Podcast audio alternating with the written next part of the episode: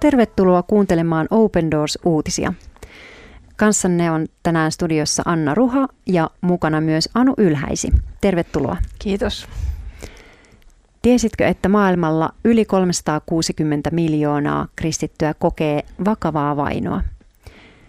Ja tässä ohjelmassa me haluamme kertoa heidän elämäntarinoitaan ja uutisia eri puolelta maailmaa. World Watch List-raportti äh, on tutkimus, jossa listataan viisikymmentä maata, joissa kristityt kokevat vakavinta vainoa. Vainoa siis voi myös tutkia erilaisista näkökulmista, miten vaino ilmenee, ja pisteyttää sitä sen mukaan, kuinka paljon ja millä tavalla sitä ilmenee. Ja äh, tänään meidän aiheenamme on Syyria, äh, joka on tällä World Watch-listalla sijalla kaksitoista. Syyrian vuosia kestäneet konfliktit on tietysti luoneet äh, paljon vaikeutta siellä eläville ihmisille yleisestikin, mutta kristityillä on vielä omanlainen uskonsa takia tuleva, äh, niin kuin tulevat vaikeudet ja äh, haasteet siellä maassa. Muun muassa nämä konfliktit on luoneet maahan sellaista ilmapiiriä, jossa vainoa, vaino saa ikään kuin kukoistaa rangaistuksetta. Sitä on aika vaikeaa estää ja äh, hallita. Ja tänään me saamme kuulla äh, erään naisen, Marian tarinan Pohjois-Syyriasta. Ja siitä lukee meille Anu. Ole hyvä. Helmikuun toisena päivänä Maria synnytti toisen poikansa Ralphin. Helmikuun kuudentena Maria tunsi kotinsa Pohjois-Syyriassa alkavan täristä. Hänestä tuli yksi niistä miljoonista ihmisistä, joiden elämän Kahramanmaran maanjäristys tulisi muuttamaan. Synnytys oli ollut vaikea. Maria oli innoissaan, vaikka joutuikin läpikäymään keisarin leikkauksen oman ja lapsensa hengen suojelemiseksi. Syyrian terveydenhuoltojärjestelmä on yksi maailman heikoimmista, mikä johtuu maassa yli kymmenen vuotta jatkuneesta konfliktista. Marian saama vaatimaton hoito maksoi enemmän kuin hänen miehensä Samihin kahden kuukauden palkka. Sairaalan henkilökunta oli epäystävällistä, lakanoita ei vaihdettu, eikä edes Ralphin vaippoja vaihdettu kunnolla, kertoo Maria. Maria odotti hartaasti paluuta kotiin, joka sijaitsi kerrostalon viidennessä kerroksessa. Kotiuduttuaan vauvan kanssa Maria alkoi toipua. Vuoteesta nouseminen ja arkiaskareet olivat kivuliaita. Vauvan kanssa liikkuessaan Marian piti lisäksi varoa ompeleita, etteivät ne repeäisi. Marialla ja Samihilla oli huolehdittavanaan myös heidän kaksivuotias Elias-poikansa. Perheen talous oli jo tiukalla. Marialla ja Samihilla on keskiasteen tutkinto ja hyvin suoritetut insinööriopinnot, mutta maan heikko taloustilanne on pakottanut heidät ottamaan vastaan matalapalkkaista työtä, jotta he selviäisivät jokapäiväisistä menoista. Tämän lisäksi Samih on ollut kaksi kuukautta työttömänä. Kun ensimmäinen maanjäristys iski keskellä yötä, Maria oli jo hereillä. Hän oli käynyt WC:ssä ja oli hitaasti palaamassa takaisin vuoteeseen. Yhtäkkiä hän huomasi lähellä Ralphin kehtoa olevan vaatekaapin tärisevän ja heiluvan. Hän tiesi heti, mitä on tapahtumassa, ja alkoi hyste- hysteerisesti huutaa, Jeesus, Jeesus, Jeesus. Siinä samassa Sami hyppäsi ylös sängystä ja tarttui kaappiin, estäen sitä kaatumasta kehdon päälle. Kun tärinä lakkasi, Sami sieppasi Ralphin kehdosta ja säntäsi kohti ovea. Marian äiti, joka oli pariskunnan luona, juoksi Eliaksen vuoteen luo ja piti lasta tiukasti sylissään. Huusin äidilleni monta kertaa, että tule äkkiä pois täältä, mutta hän ei vastannut, kertoo Maria ja jatkaa. Jumalan armosta hän lopulta reagoi ja kantoi Eliaksen ulos. Ompeleiden vuoksi Maria ei voinut itse kantaa kaksivuotiaista poikaansa.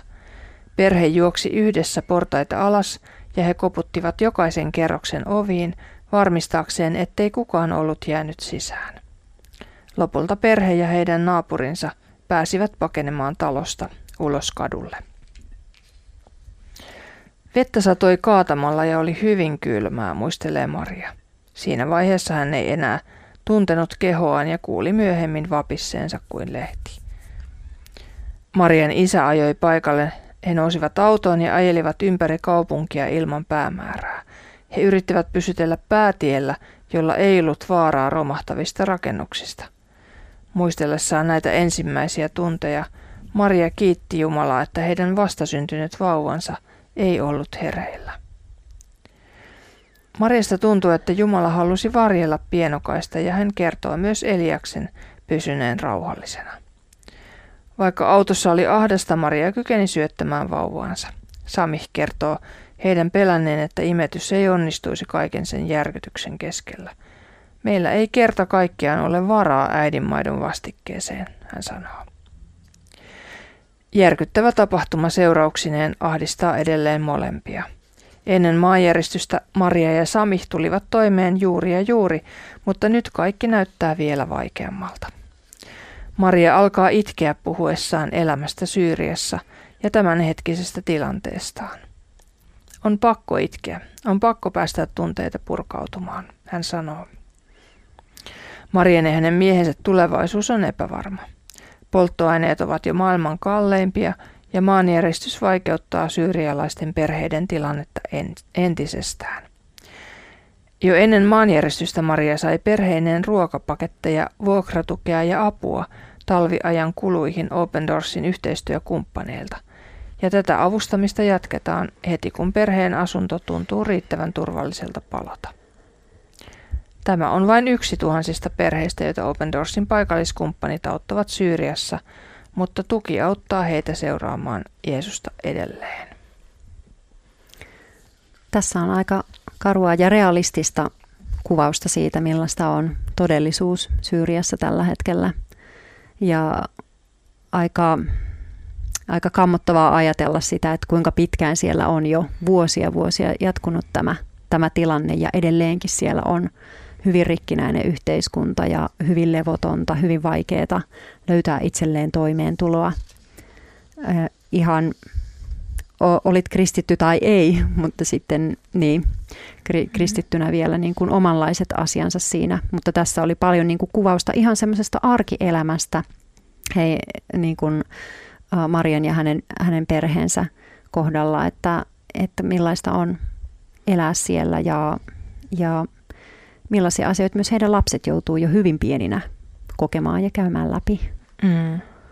Sitten tietysti päälle tämä maanjäristys, joka on sitten ihan tietysti koko kansaa koskeva samalla lailla, mutta, Kyllä. mutta tota, jos on ennestään jo ollut vaikeaa, niin, niin se, on, se on todella. Ja aika paljon enemmän ollaan puhuttu siitä Turkin puolen tilan, tilanteista, että on hyvä muistaa, että Syyriassa, Syyriassa myös ihmiset tästä on kärsineet kovasti.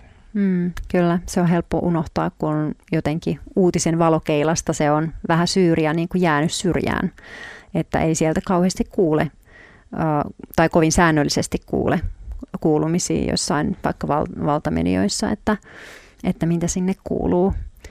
Siksi on niin kuin hienoa myös saada tätä kautta ihan oikean ihmisen, oikeaa elämäntarinaa ja, ja sitä kautta jotenkin peilata sitä, mitä se heidän niin kuin todellisuus siellä on.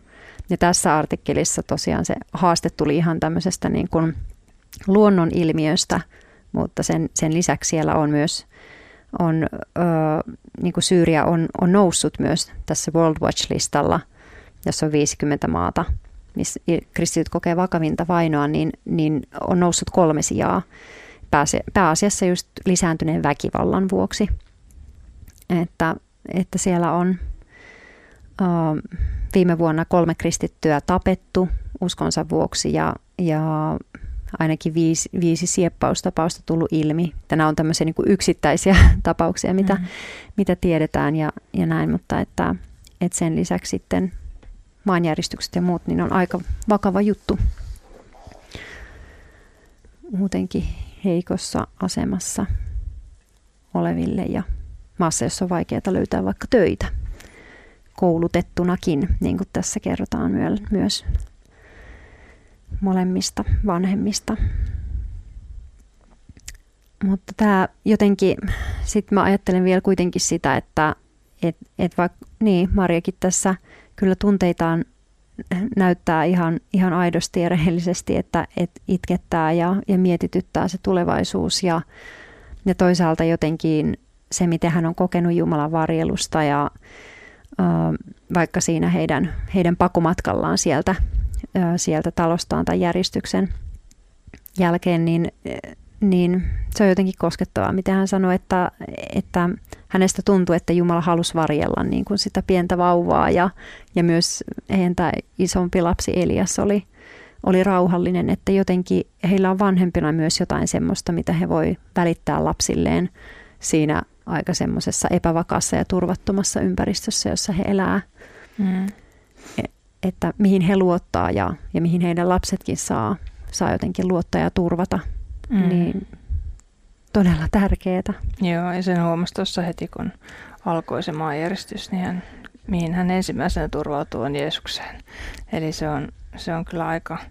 Se, siinä tilanteessa varmasti näkee, että mikä siellä sydämessä on niin kuin ensimmäisenä, että mistä sitä turvaa ensimmäisenä hakee. Että, että sillä lailla kyllä koskettava juttu. Mm, kyllä. Ja mekin saadaan tässä ohjelmassa rukoilla meidän siskojen ja veljen rinnalla ja, ja heidän puolestaan ja huutaa Jeesuksen puoleen. Kiitos sulle, Herra Jeesus Kristus, että Maria saa tuntea sut ja hän saa huutaa sulle hänen hädässään ja surussaan ja, ja kaikkien niiden kysymysten keskellä, mitä hänellä on. Me halutaan rukoilla koko Marian perheen puolesta, hänen ja hänen miehensä ja lastensa ja äitinsä ja rukoillaan Jeesus, että, että myös heidän suvussaan, ne jotka sua ei vielä tunne, niin he sais oppia huutamaan sua avuksi. Rukoillaan Herra Syyrian rauhaa, rukoillaan sinne jotenkin sun ää, semmoista rauhaa rakentavaa mieltä ja rukoillaan kaikkien niiden vainottujen puolesta, jotka jo sun nimen tähden kokee siellä Syyriassa vainoa tällä hetkellä. Rukoillaan, että he, he vois sun rakkaudella kohdata jopa niitä vainoojiaan niin, että heidänkin silmänsä voisi avautua. Näin rukoillaan Jeesuksen nimessä. Amen. Kiitos, kun olit kanssamme tänään. Jos sinulle ei vielä tule Open Doorsin ilmaista lehteä, josta voit lukea lisää vainottujen kristittyjen tarinoita, sen voi tilata osoitteesta opendoors piste fi kautta liity. Jos Jumala suo, ensi viikolla kuulemme jälleen.